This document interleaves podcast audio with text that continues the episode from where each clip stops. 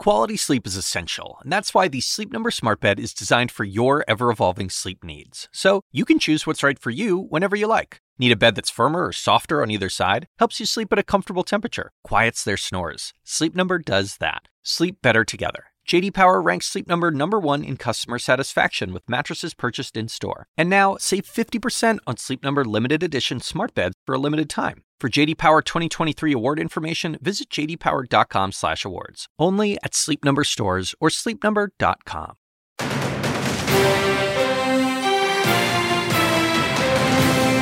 Snail mail.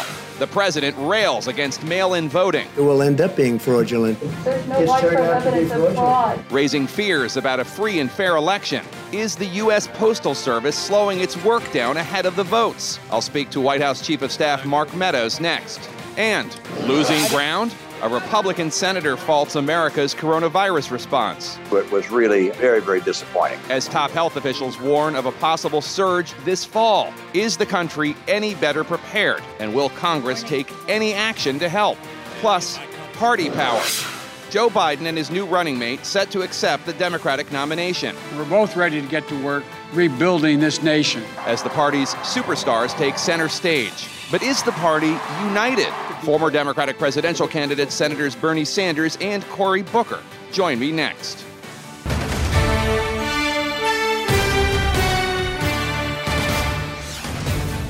Hello, I'm Jake Tapper in Washington, where the state of our union is fearful. There have now been more than 5.3 million coronavirus cases in the U.S., and more than 169,000 deaths in the U.S. The CDC is now warning it could be the worst fall from a public health perspective that we've ever had, unquote. Tomorrow marks the beginning of the Democratic National Convention, and with fewer than 90 days until the presidential election, the president is now stoking an urgent crisis over voting by mail, spreading uncertainty and misinformation about mail-in voting as states scramble to figure out ways for Americans to safely exercise their democratic right in November. This, as the U.S. Postal Service is warning states that they may not be able to deliver ballots in time to be counted based on current election rules.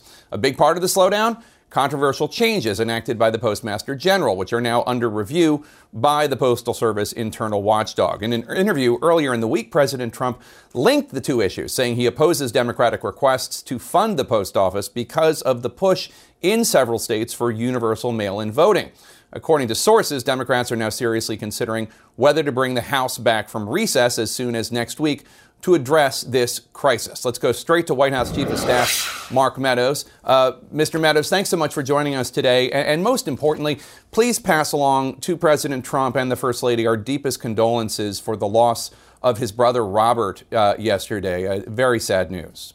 I will do that. I spoke to him this morning, and I'll be glad to pass that along, Jake. Thanks so much.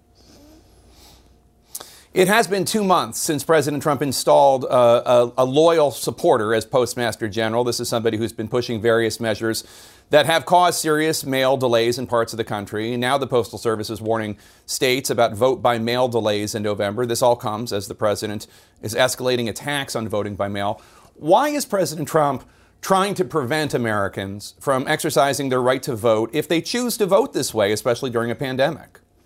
Well, the president doesn't have a problem with anybody voting by mail if you would look at it in terms of maybe a no-excuse absentee ballot. What he opposes is universal mail-in ballots, where you send millions of ballots out to registered voters across the country, even those that don't request it. I've worked a number of times at a precinct, and I know how those rolls are not accurate. People move, people die, and yet when we're going to send out ballots all across the country, that's not just the asking for a disaster. It really is knowing that what you're sending out is inaccurate. So that's the problem he has with it. From a no-excuse absentee, being able to mail in your ballots, I think the president actually has already requested an absentee ballot for Florida, where he'll be casting his ballot in that manner. We want to make sure that every vote counts, but that only one vote counts. And so when you look at that, this debate is really over a process. A number of states are now trying to figure out how they're going to go to universal mail-in ballots. That's a disaster where we won't know the election results on November 3rd. And we might not know it for months. And for me, that's problematic because the Constitution says that then a Nancy Pelosi in the House would actually pick the president on January 20th. So we need to make sure that we do it right. So there's a lot you said just there, and I want to get to universal vote by mail. But just to make the point, the president is very directly tying how states decide, and it's up to the states to decide how they cast their ballots, with funding for the Postal Service. I want you to listen to what the president said just this week that alarmed so many people, Democrats and Republicans alike. They want $25 billion for the post office. Now, they need that money in order to have the post office work so it can take all of these millions and millions of ballots.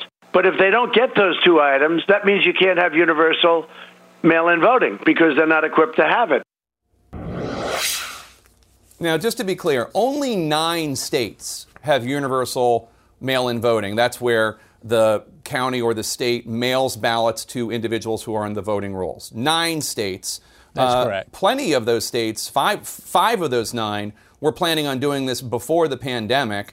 And 4 of the 9, the top elections officials in those states are Republicans, in Washington State, in Oregon, in Nevada, and in Utah. Now, I don't understand why the president wants to block funding for the post office in order to prevent people from voting. That doesn't seem fair or right or leading. It doesn't seem like it is going to instill a lot of confidence among voters that their ballots are going to be counted. Well, let me just stop you right there. The funding in terms of stopping voting is not accurate. Louis DeJoy, the Postmaster General, sent out a notice to these states that said, listen, if you've got a tight time frame, you may want to look at adjusting that because even the post office's guaranteed 2-day mail is not guaranteed to get there in 2 days. And that's one of the things, that's not a problem under the Trump administration. That was a problem under the previous administration and under the previous Postmaster General. You know, when we look at all of this, every single month, Jake, 8.6 billion pieces of mail go through the postal workers' hands and through letter carriers, whether they're rural or in our cities, 8.6 billion. Even if every single voter voted by mail, we're talking about a 1.5% difference. And I was in the room. I was in the room when the Postmaster General said he's willing to pay overtime to make sure that that happens. But listen, if my Democrat friends are all upset about this, come back to Washington, D.C., where the president and I am right now. Why don't they come back? Let's go ahead and get a stimulus check out to Americans. Let's make sure that small businesses are protected with an extended PPP program and put the postal funding in there. We'll pass it tomorrow. The president will sign it, and this will all go away because what we're seeing is Democrats are trying to use this to their political advantage, Jake. Well, let me ask you a question. Would the president support a standalone bill to fund the post office, to fund the postal service? Because if there are these considerations, if there are these concerns about whether or not it's going to work, then it would seem that more funding would help as opposed to taking sorting machines off a line so that it will be more difficult to do mail-in. Well, there's no sorting machines that are going offline between now and the election. That's something that my Democrat friends are trying to do to stoke fear out there. That's not happening. I can tell you that the sorting machines, listen, the volume of first-class mail that they have at the postal system right now, we haven't seen that volume since I was 17 years old. It's not a volume problem. What this is a political narrative by my Democrat colleagues. And so, listen, we've got a lot of people that are hurting out there. And this voting issue is key. If the Democrats feel like this is a big issue, and I talked to some of the more moderate Democrats and a few progressives as well, if this is a big deal, let's put it with a stimulus check to go to Americans. Let's put it with enhanced unemployment extension. Let's put it with small business reform in terms of the PPP and extending that. Let's get that. Will the president sign that? Yes, he'll sign that. And I'm certain that whether it's 10 billion or 25 billion or something in between, we can do that. Are you saying that sorting machines have not been taken offline and removed? Are you asserting that did not happen? I'm saying that sorting machines between now and the election will not be taken offline. Listen, I had postal under my committee. The ones that have been taken offline in the last couple months. No, but listen, here's what I'm saying is, when you look at it, the normal process of doing all of this, Jake, I had the postal system under. I had the only bipartisan bill to actually deal with the $146 billion loss that the Postal Service has been will see over the next 10 years. And so when you're looking at this, these postal machines and the drawdown, that was a 2006 bill that has been implemented that I don't necessarily agree with, but that's not this Postmaster General that did that. That was the previous Postmaster General under Obama. I get that. Why were these sorting machines taken offline? Why were they taken offline? And why have Jake, has the Postmaster you keep General saying that, so get your producer, Jake, you keep saying that. Get your producer to share where exactly those sorting machines were taken offline. Let them whisper in your ear, because what I'm telling you is you're picking up on a narrative that's not based on facts. When you look at the way that we process mail, we closed down a number of centers back 5 years ago under the Obama administration, and some of those sorting machines come out. I understand the normal process of taking them out are really about regearing, because we're seeing an increase in parcels, a decrease in mail volume, and what I'm saying is a sorting machine to handle 100 million ballots. Yeah. It's like a gnat on an elephant's back. It's not going to matter with 8.6 billion pieces of mail going through the Postal Service every year. This is not just a Democratic issue, though. You know this. You must be hearing from senators representing these large red rural states that depend on mail. We are hearing reports about veterans whose medications are coming in late, about individuals who rely on the mail to get their businesses out, if they're especially so many people doing business by mail during the pandemic, people whose Social Security checks aren't coming in. These are complaints coming in to offices that are Democratic and Republican. Even removing the issue of voting, this is having a huge impact on the American people. There is a bipartisan group of secretaries of state, Democrats and Republicans, who have requested a meeting to talk to the Postmaster General. He has not responded to them. Will you tell him right now, please respond to this bipartisan group of secretaries of state that are concerned about what's going on with the mail?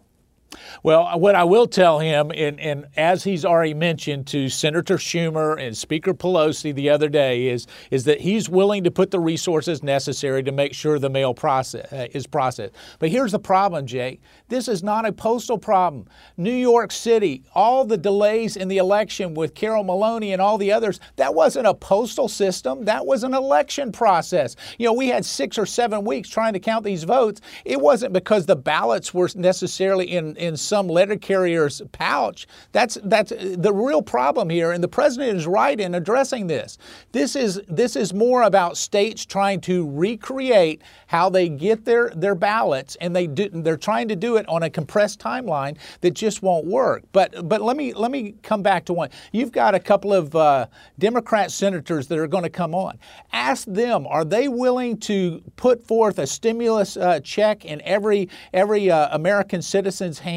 Are they willing to do that? Couple that with the postal reform, making sure that we have small business. If they're willing to lead on that, the president is willing to sign it. I can tell you, I talked to him this morning. He wants to make sure that we get it done. So this is we have just as much of a crisis with people that are hurting during this pandemic as we do as the post office. I mean, we could get into the negotiations, and I want to in a second, but I really do want to kind of like understand this Postal Service issue, because the negotiations are the Democrats wanted $600 per week in additional unemployment insurance. Republicans had a smaller number. There's a question about how much money for children that are food insecure. Republicans had a smaller number. We can talk about that, but I'm just saying if this Postal Service issue is one that everybody can come together on, why not have a standalone bill? You seem to be suggesting You don't want to do that. You want it to be a part of a bigger package. But let me ask you just a broader picture about voting by mail. And don't get me. Don't. You're, yeah. Okay, don't get me wrong. Your own folks. I'm all about piecemeal. If we can agree on postal, let's do it. If we can agree on stimulus checks, let's do it. I've been the one that's advocating for that. Speaker Pelosi is the one who says that she won't do anything unless it's a big deal. We offered $10 billion for the Postal Service. Yeah. You know, now it's changed because her whole dynamic, political dynamic has changed. But when she's in the room, when you say, will you do a piecemeal? The answer has been consistently no. She's got to answer to that to the American people. I don't understand it. You don't understand it. And more importantly, what we have to do is make sure that we move it ahead. Congress needs to come back and get their act together and work. Well, I can tell you the Republican senators, it sounds like there's some common ground here. It sounds like there's some common ground here. Yeah, because Pelosi has said she is willing to do a standalone bill. And she can bring the House back. Is she willing to do a standalone within 24 hours? Okay, all right. Ask her. Is she willing to do a standalone bill for stimulus checks for American people that are hurting? Ask her that. She said on Friday she's willing to do it. So hopefully, she is. But let me ask you a broader question about voting by mail. Yeah, sure. Let me ask you a broader question about voting by mail. Sure. Your own folks at the White House vote by mail. President Trump and the First Lady, as you noted, requested mail-in ballots this week in Florida. Other White House officials, Vice President Pence, Kayleigh McEnany, Kellyanne Conway, a half dozen cabinet officials, all vote by mail. Can you tell me the difference between voting by mail in Florida and, say, voting by mail in Pennsylvania? What's the difference? Here's the difference. I can't tell you about Pennsylvania because I don't know the difference there. All I do know is the governor of Pennsylvania is talking like he doesn't have any money to pay for enhanced unemployment and some of these other things when he's got $3.6 billion sitting in the bank. So that was a misnomer. But as we look at that, here's what I can tell you is absentee, no excuse, what I call no excuse absentee. Say, listen, I'm concerned because of the pandemic. Will you send me an absentee ballot that comes directly to me? I certify that. I have a signature requirement that makes sure that it's me that's actually voting and I send it back. I don't have a problem with that. The president doesn't have a problem with that. What we do have a problem with and what I have a problem with because I don't want my vote or anyone else's to be disenfranchised is to send millions of ballots across the country to sometimes empty mail. That's 9 states. That's 9 states right now. It's not across the country. About, it's no. Jake, you're talking about 9 states that do it now. What I'm saying is the problem that we have here is a lot of people are looking at just sending out ballots. California is sending out ballots, and when they just send out ballots, if my home state of North Carolina, California already did that for about 75% of its population. I agree. Now it's 100%. Yeah, but Utah has done it for years. Oregon has done it for years. Washington has done it for years. A lot of these states have done it for years. Nevada. Now there are 4 states that are adding to the sending out ballots to every registered voter. I understand that that's a concern that you're claiming. But wouldn't it be a concern to you? Do you realize how inaccurate the voter rolls are with just people just moving around, not let alone the people that die off, but sending ballots out just based on a voter roll registration? Anytime you move, you'll change your driver's license, but you don't call up and say, "Hey, by the way, I'm re-registered." There's no evidence of widespread voter fraud, though. But there's no evidence of widespread voter fraud. There's no evidence that there's not either. That's the definition of fraud, Jake. When we look at that, what we have seen are a number of mail if you talk ballots, they get lost. Go ahead. If you talk to prosecutors, actually, they love electoral or voter fraud because it's so easy to find and so easy to prosecute. That's why they are able to find, for instance, all that voter fraud in your home state of North Carolina in the 2018 election, because you're able to find a corrupt Republican political consultant like the one that got in trouble down there in 2018, because it's easy to find. Now, obviously, I don't think there should be any voter fraud or any political corruption. I agree with you, Jake. When you look at North Carolina and ballot harvesting like happened there, and that was fraudulent, you look at California. They allow the same thing that happened in North Carolina. They say it's perfectly legal. Is that what we're going to have? Is one standard for ballot harvesting? But there's no evidence of that. Well, there is evidence that they ballot harvest in California because you don't have the election results until way after it, Jake. But here's the point that I'm trying to make. Maybe I'm missing your point. Universal voted. You don't like universal mail-in balloting, like you have in Utah, where they've never had any problems that I know of, like they have in Washington and Oregon, where there are Republican secretaries of state, etc. You don't like that. Yeah. You say that there's something wrong with that. But well, you're acting as though you and the president and the Trump campaign are acting as though all voting by mail is universal mail-in, and it's not. Jake, hold on. It's not my narrative. Jake, it's election law in Florida. And he hasn't. He doesn't say he has a problem with Florida mail-in ballots. Here's the interesting thing: is when we look at it. But that's the point. That's the point. What's the point? What's the point? I missed it. The difference is we want to make sure that every ballot. More than 30 states. Go ahead, sir. Yeah, we want to make sure that every ballot that goes to an individual voter actually has that chain of custody where it goes to the individual voter. They actually can attest to the fact that they're voting and that it comes back and it's counted for them. Anything that you do to disenfranchise voter or to affect that, we're against. If it doesn't affect that, then the president is supportive of it. I'm supportive of it. Most Americans are supportive of it. And so what you're saying is, other than the 9 states that are there, you are suggesting that we don't change the way that they do mail-in ballots. Is that correct? Is that what you were saying? No. What I'm saying is that President Trump and the Trump campaign are acting as if all mail-in voting, except for Florida, which he finds okay because that's the mail-in voting he does, all mail-in voting is somehow inherently corrupt. And the truth of the matter is most states, more than 30 states, have what is going on in Florida, which is you request a ballot, and it doesn't matter if it's called an absentee ballot or a vote-by-mail ballot. Florida actually makes no distinguishing between the two. That's at correct. All. It's just vote That's by mail. Correct. And in fact, in Florida, you can actually vote early also if you want. There is no difference between Pennsylvania and Florida. That's my point. My point is that President Trump is trying to say all voting by mail is corrupt, and it's not. Most of it is exactly like Florida. So let me clear that up today. Is if it's that no excuse absentee or the vote by mail where you request a ballot and it comes to you and you fill it in, not only is the president supportive of that, the vast majority of Americans are supportive of that.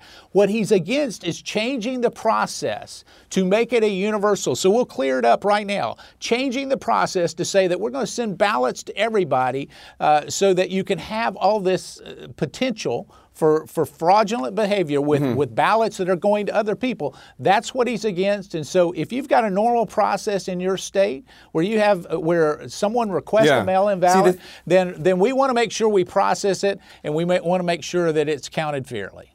And that's what happened. That's what goes on in more than 30 states. And there are 9 states that have universal mail-in voting. I do not recall President Trump complaining about the universal mail-in voting that they have in Utah, which he won in 2016.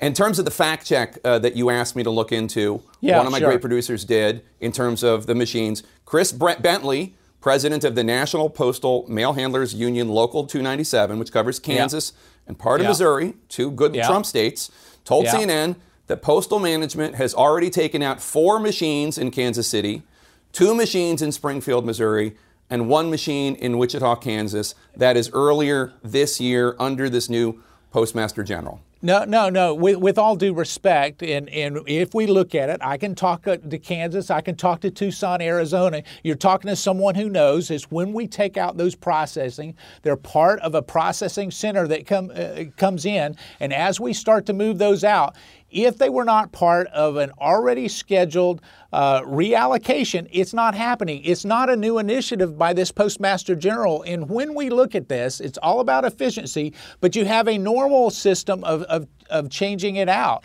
And so with all due respect of your fact checker, I'll be glad to come in. We can spend an hour talking about this. We'll bore people to death, but I can tell you this. The post office has been losing money for over 10 years. You can go back, Google Right. Look at the fact that I've gone in with Megan Brennan and said, I want to fix it to make sure that we fix it. This president is serious about fixing it. Louis DeJoy is serious about fixing it. We'll have the money allocated. And as the Postmaster General, Louis DeJoy said just the other day, if it's about processing ballots, he's willing to spend the overtime to make sure that it happens and make sure that we get ballots back as quickly as possible. That's great news.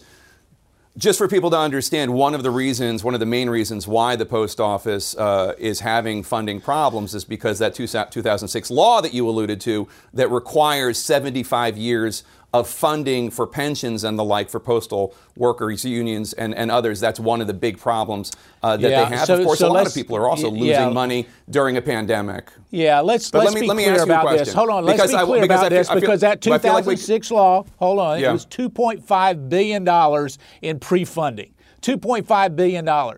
And they're going to lose $146 billion over 10 years. So even if you change that, which I'm willing to do, the president's willing to do, let's put it in a bill. Let's do it right now. I signed that with Elijah 25%. Cummings. Yeah, on the 25% of the American people voted by mail in 2016. It's probably going to be about 50%. And I think the American people would really like there to be some sort of guarantee from the president of the United States that there's not going to be an attempt to hurt their attempt to vote by mail if they choose to exercise their right to vote the way that they are allowed to do so in their state. And it's up to states how they want to do this. I agree. And I can tell you, I can give you that President guarantee. Trump I can give will you that do everything guarantee. He can no, to help no, I'll people give you vote. That guarantee. I'll give you that guarantee right now. The President of the United States is not going to interfere with anybody casting their vote in a legitimate way, whether it's the post office or anything else. But you mentioned the secretaries of state. They're the ones that need to get their act together. We look in New York State. Look at what happened. It's a debacle. Can you imagine if we had a presidential election that went on for weeks and weeks and months without a decision, just because we have all this litigation and say, well, we've got to wait another week for ballots. It just is not what we should do, and it's not what is prudent. And I don't want to give the power to something like that in 2000. Yeah, well, it was one state on hanging Chad in a few counties. Can you imagine what we would have if we had it across all 50 states, Jake? It's a real problem. I'm told that I only get one more question, so let me ask this one, sir, and I do appreciate your time today. Well, maybe I can give you one good answer. Presumptive Democratic nominee Joe Biden named Senator Kamala Harris as his running mate this week. Harris, as you know, was born in Oakland, California in 1964, a fact that makes her eligible to be vice president. But the Trump campaign has floated this discredited lie that she's not eligible because her parents at the time were not American citizens. I kind of can't believe I even have to ask you this, but just a simple yes or no. Do you accept the fact, and it is a fact, that Senator Kamala Harris is eligible to be vice president? Sure. And I think the president spoke to this yesterday. This is not something that we're going to pursue. Actually, Jake, you and a number in the media, y'all have spent more time on it than anybody in the White House has talking about this. I'm more concerned with Kamala Harris's liberal ideas coming from San Francisco to the rest of America than I am where she was born or anything else. It's the policies born out of California that would take root across the country that's problematic for me. So when you say sure, that means yes. Yes, you accept that she is eligible to be vice president. Yeah. I do, Okay. Mark Meadows, it's good to see you. Thank you so much. Really appreciate your time this morning. And again, please pass on our condolences to the president and his family. I will. Thanks, Jake. Take care. Former Vice President Joe Biden is set to accept the Democratic presidential nomination this week as the party's biggest names look to try to energize voters at the Democratic convention. Both the Obamas and the Clintons are set to speak, as well as my next guest, who just this winter was challenging Biden for top billing. Joining me now, former presidential candidate, Senator Bernie Sanders of the great state of Vermont. Senator Sanders, thanks so much for joining us. You heard Mark Meadows answering my questions about the U.S. Postal Service and vote by mail. Did he say anything to you that reassures you that the election will be free and fair in the way you want it to be conducted? Before we get to the post office, I'm glad that he thinks that Kamala Harris is eligible to run for president. And he dismisses it. He says, oh, sure, of course she is. Then why is the president of the United States engaging in a racist, xenophobic attack against her by suggesting she is not eligible. This is what this campaign is about. Jake, what we are fighting for here is not just the post office that I want to talk about. It's not just whether or not Trump will succeed in throwing 32 million Americans off the health care they have. It's not just whether workers will continue to get the $600 supplementary checks they desperately need when they're unemployment or the $1,200 checks. It's not just climate change. It is, in fact, whether we're going to have a pathological liar staying in the White House who lies every single day. I mean, I think there have been documented, there have been some 20,000 lies as told that have been documented already. So when Meadows says, oh, yes, Kamala Harris, she's eligible to run for president, then maybe you got to talk to the White House and why they tweet out stuff that is terrible and lying. In terms of the post office, I don't have to tell you this because the president of the United States told you a few days ago. He wants to sabotage the Postal Service because he does not want many millions of people to be able to vote through mail-in ballots. That's not me. That is exactly what he said. And what he is trying to do in many, many ways is defund and destroy the United States Postal Service. Now, I happen to believe in the Postal Service, an issue I've been involved in for many, many years. But above and beyond the Postal Service, what is most important, whether you're a Democrat, whether you're a Republican, whether you're a progressive, whether you're a conservative, do you believe in American democracy? Do you believe that in the midst of a pandemic, when we have lost 170,000 people already, people have got to put their lives on the line to go into a voting station, or can they vote in through a mail-in ballot? I would just say this. Tuesday here in my state of Vermont, we had the largest voter turnout for primaries that we've ever had. Most people voted by mail-in ballots. It was not a big deal. It worked very well. That is exactly what we have to do throughout this country if we're going to retain our democracy and the right of people to participate.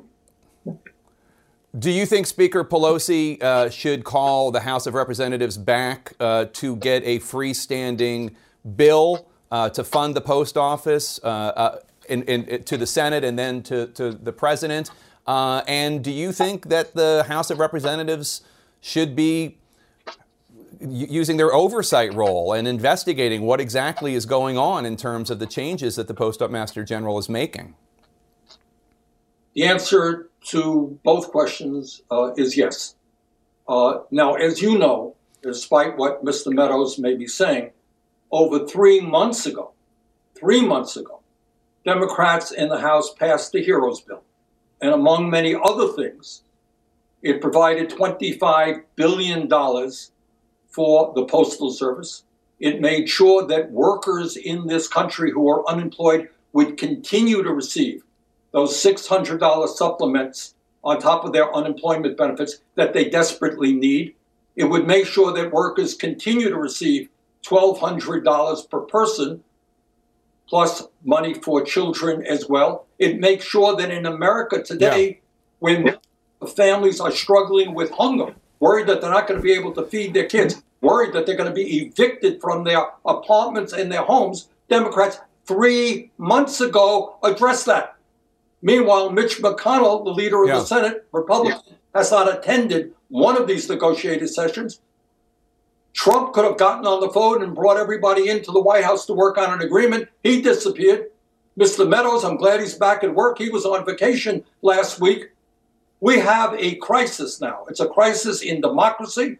It's a crisis that so many of our police are struggling. Congress has got to act, and of course. So let me ask you, sir, because back to deal with those issues. Let's turn to the 2020 race because obviously you ran for president. Your policy disagreements with Joe Biden were front and center during the primary campaign. You also disagreed with Senator Harris on a number of issues.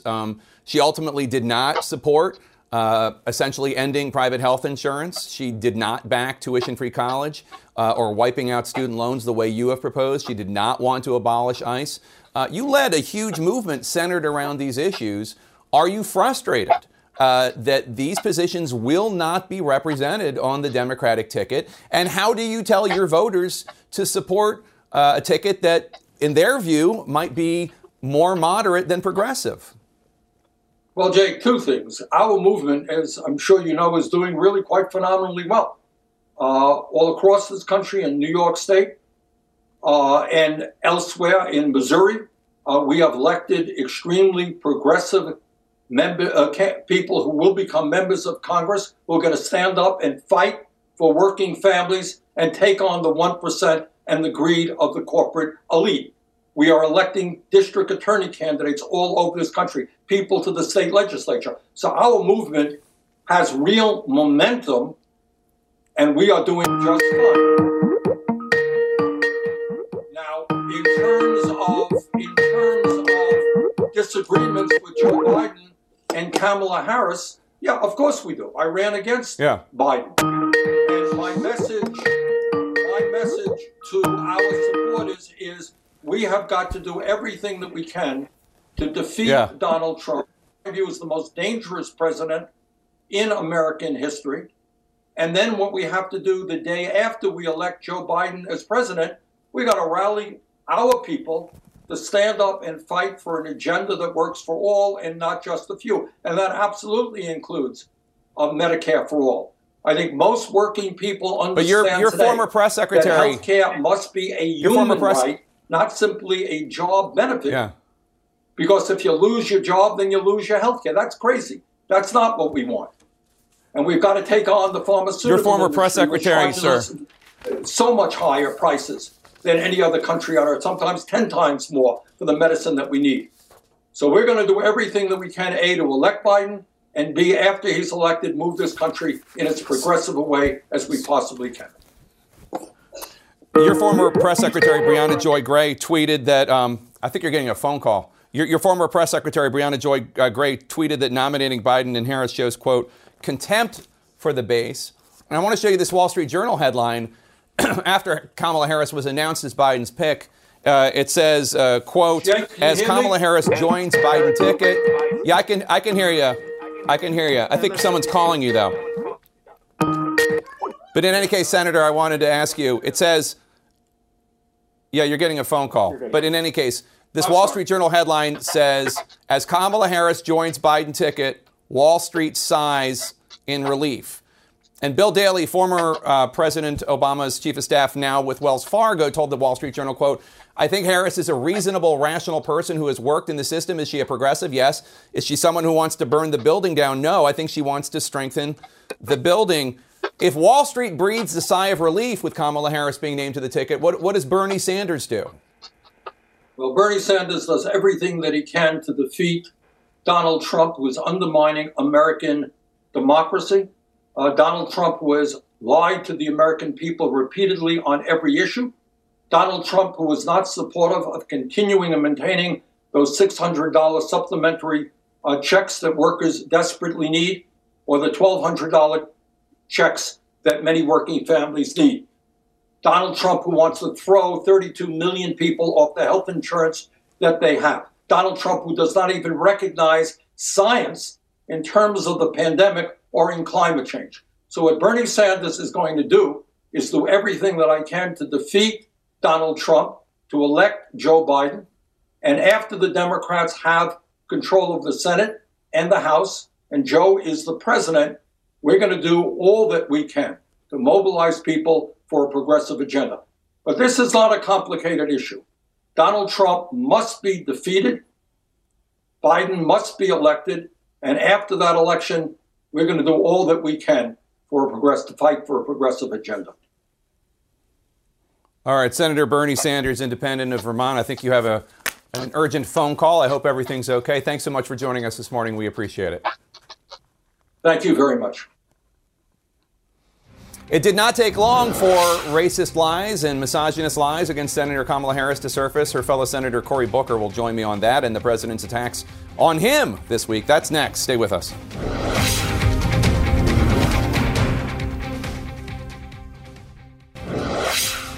Welcome back to State of the Union. I'm Jake Tapper. Former Vice President Joe Biden chose a former rival to be his running mate this fall, California Senator Kamala Harris. In response, President Trump, who had praised Harris after she announced her presidential candidacy last year, swiftly turned to his specialty, personal attacks. Joining me now, Harris's close friend and New Jersey Democratic Senator Cory Booker. Senator Booker, thanks so much for joining us. I know that you and Senator Harris are close friends. I know that you're overjoyed by her selection to be Joe Biden's running mate. On a policy level, however, some advocates for criminal justice reform, which is a major focus for you, were very critical of Harris's record as district attorney and as California attorney general when she ran for president.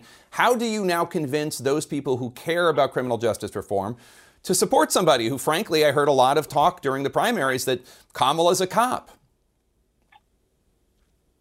Well, again, there are always going to be critics, but let the work that she's done speak for her. In the United States Senate, she and I partnered together on the Dignity Act for women in prison that was adopted in multiple states around the nation, the criminal justice reform bill, which got passed and liberated thousands of people, predominantly Black and brown folks, from prison. She and I championed the Justice and Policing Act that we authored with House leaders and the CBC leaders. But in the Senate, she and I were the authors of that. So as a guy that's been in the trenches with her on every major issue relating to everything from policing to reentry, she has been one of the great voices in the Senate, helping us to gain ground and move ahead. So at this point, you compare that record with Donald Trump's record and what they've been doing. From the putting children in cages all the way to really abject failures, frankly, in this pandemic around releasing people from prison that did not have connections to the president himself. They've done a great job getting the president's friends out of prison. But this is a this President is a Trump signed into law a bill that you worked Biden on.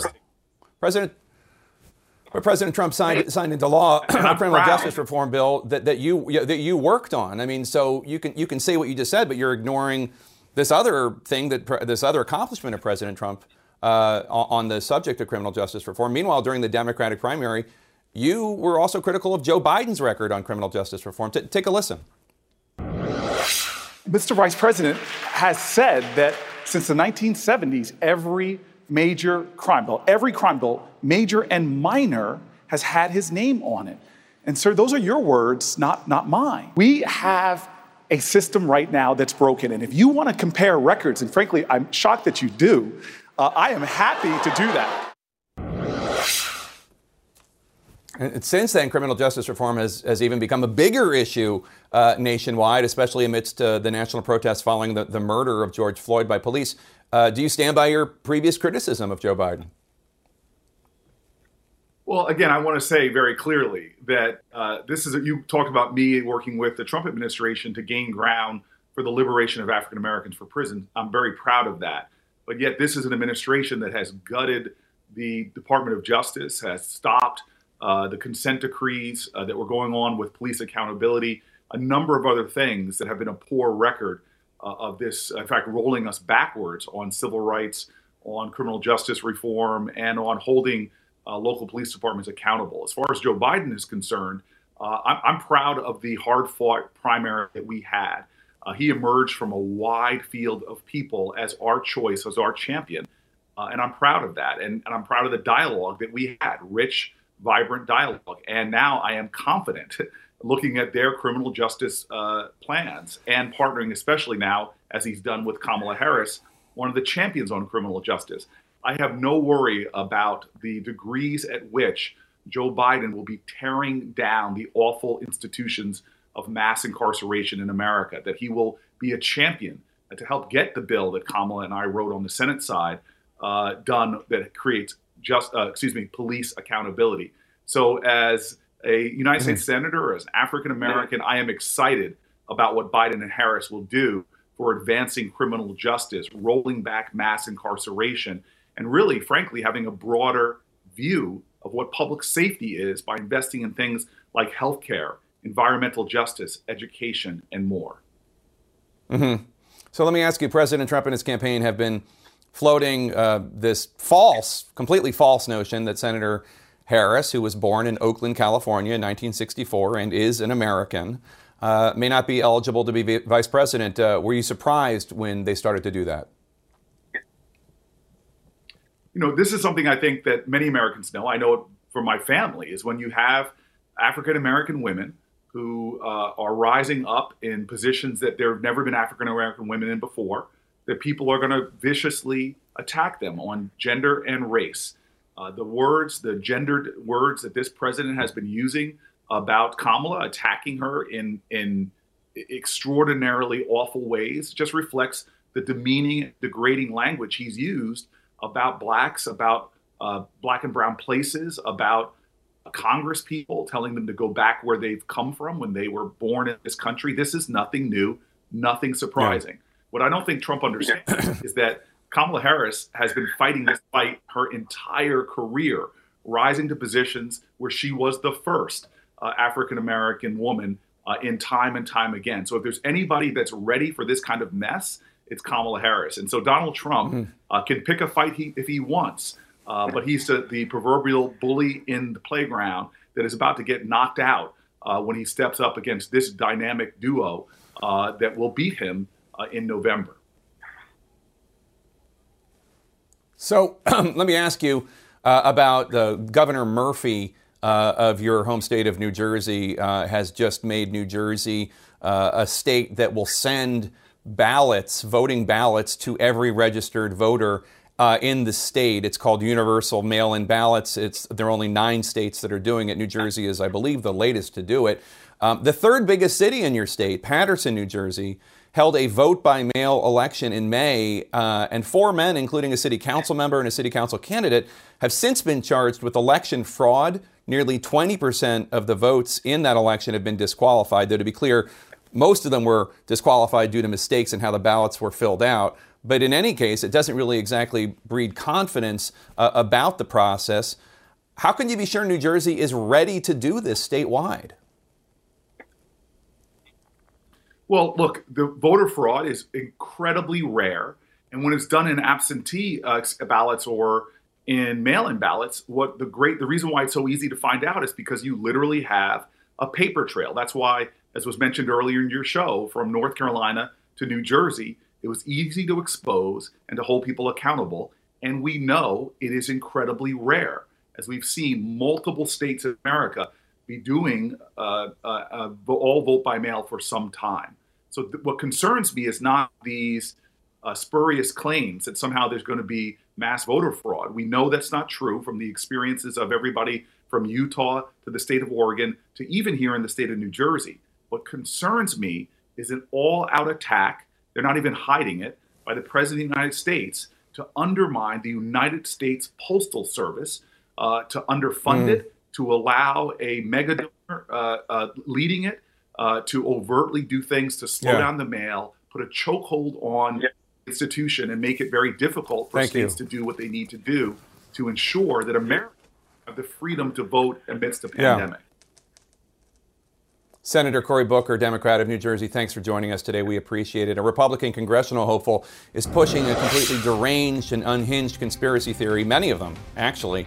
So why is the party embracing her candidacy? That's next.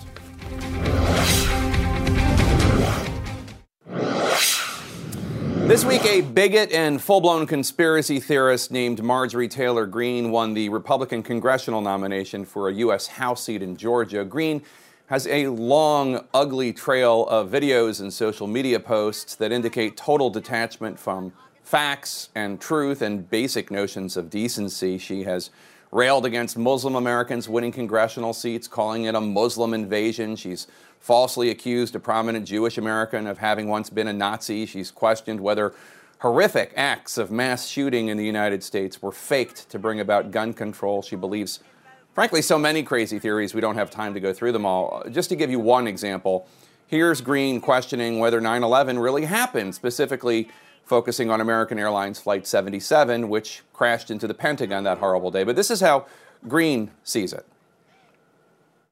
The so-called plane that crashed into the Pentagon. It's odd, there's never any evidence shown for a plane in the Pentagon. There is, of course, plenty of evidence of American Airlines Flight 77 with 58 passengers and a crew of 6 crashing into the Pentagon on 9/11, killing 125 people working there. And it's hard to know how to even respond to such completely deranged conspiracy theories. And what an insult to those murdered by al-Qaeda terrorists that day. The 125 innocents at the Pentagon, including Lieutenant General Timothy Maude, an Army Deputy Chief of Staff, or those on board the flight, Bernard Brown, Asia Savant Cotton, and Rodney Dickens, all 11 years old, going to California for a big field trip. Not to mention conservative author Barbara Olson also on that plane. Now, Greene did concede Thursday, after she was called out on this, that she now knows a missile did not hit the Pentagon. It was a plane, now almost 19 years after the fact.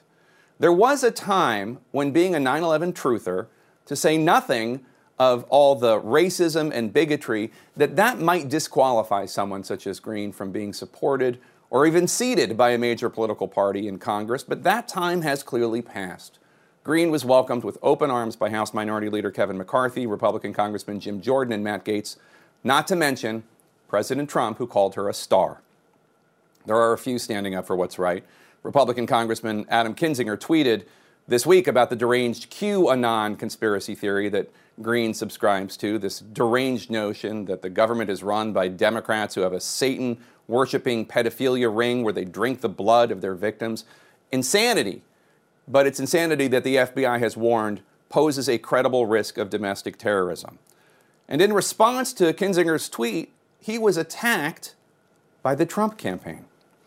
Of course, it's almost hard to imagine today's Republicans in Congress condemning a congressional candidate such as Greene when the leader of their party, President of the United States Donald Trump, has been for decades peddling his own conspiracy theories. This is a president who first made hay politically with the deranged racist conspiracy theory that the first black president, Barack Obama, was secretly born in Africa. And since then, he has spewed nonsense about Ted Cruz's dad being part of the Kennedy assassination, about vaccines, about Joe Scarborough committing murder, and on and on. Now the president's using his position of power to lend credibility to another false and racist conspiracy that Senator Kamala Harris, born in Oakland, California, is not eligible for the vice presidency, when, of course, she is. On Friday, President Trump was asked directly if he believes the deranged QAnon conspiracies promoted by Greene, and the president refused to answer the question. That's not a hard question, Mr. President. The correct answer is no. What's going on in the Republican Party right now is no longer about the establishment versus the MAGA forces of disruption. It's about those who still care about facts and truth and decency, and those who have no allegiance to them at all. And a message to those Republicans who care about facts and truth and decency: your side in this battle is losing. Thanks for spending your Sunday morning with us. The news continues next. When you work next level. And when you play next level. And when it's time to sleep, Sleep Number smart beds are designed to embrace your uniqueness, providing you with high-quality sleep every night. Sleep next level. J.D. Power ranks Sleep Number number one in customer satisfaction with mattresses purchased in-store. And now, the Queen Sleep Number C4 smart bed is only $1,599. Save $300 for a limited time, only at Sleep Number stores or sleepnumber.com. Prices higher in Alaska and Hawaii. Quality sleep is essential, and that's why the Sleep Number smart bed is designed for your ever-evolving sleep needs. So you can choose what's right for you whenever you like. Need a bed that's firmer or softer on either side? Helps you sleep at a comfortable temperature. Quiets their snores. Sleep Number does that. Sleep better together. J.D. Power ranks Sleep Number number one in customer satisfaction with mattresses purchased in-store. And now, save 50% on Sleep Number limited edition smart beds for a limited time. For J.D. Power 2023 award information, visit jdpower.com/awards. Only at Sleep Number stores or sleepnumber.com.